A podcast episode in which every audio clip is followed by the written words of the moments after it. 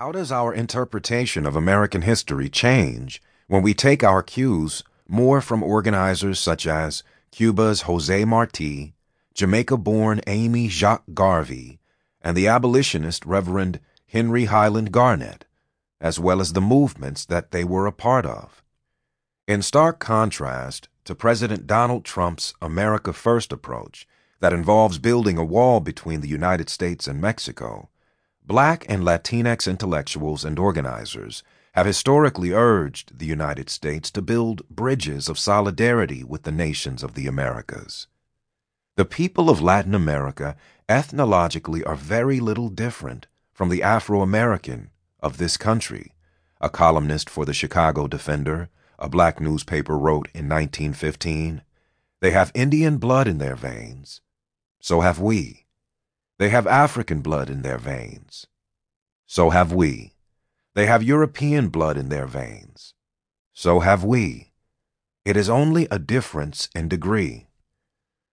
When the United States deployed occupying armies into the Caribbean and Central America, the Chicago Defender demanded an immediate withdrawal. The United States cannot expect to succeed in establishing friendly relations or gain commercial growth and influence in Latin America until they have rightly and forever settled the race problem in this country. And further, the Anglo Saxon will continue to borrow trouble throughout the world just so long as they exploit their claim of superiority over other groups of dark skinned people. In a time of endless war, with democracy in full retreat.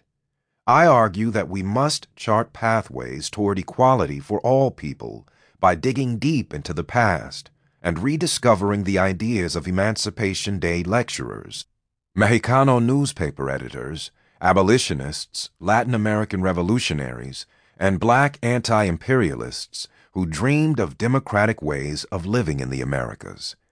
We have too often forgotten the connections that movement organizers built between people's movements for freedom in the United States, Central America, and the Caribbean.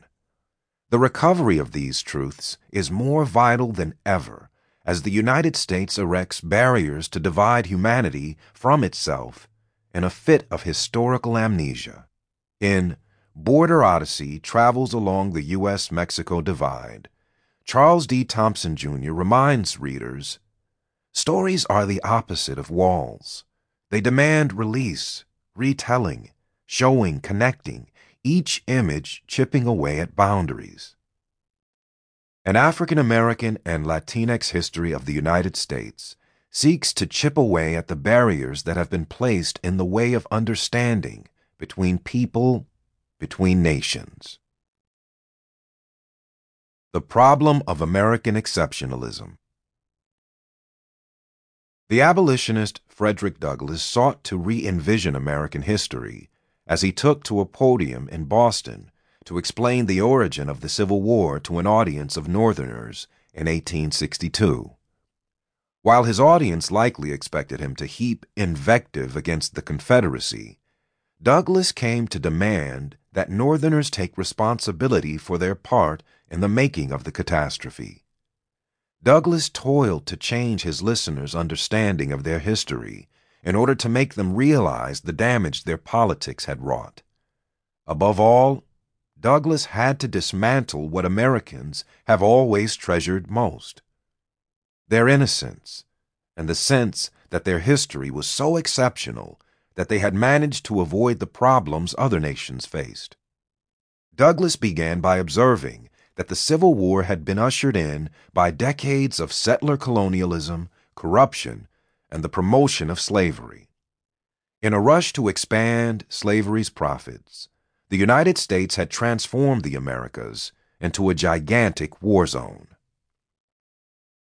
We have bought Florida, waged war with friendly Seminoles, purchased Louisiana, annexed Texas, fought Mexico, trampled on the right of petition, abridged the freedom of debate, paid 10 million to Texas upon a fraudulent claim, mobbed the abolitionists, repealed the Missouri Compromise, winked at the accursed slave trade, helped to extend slavery, given slaveholders a larger share of all the offices and honors that we claimed for ourselves, paid their postage, supported the government, persecuted free Negroes, refused to recognize Haiti and Liberia, stained our souls by repeated compromises, borne with Southern bluster.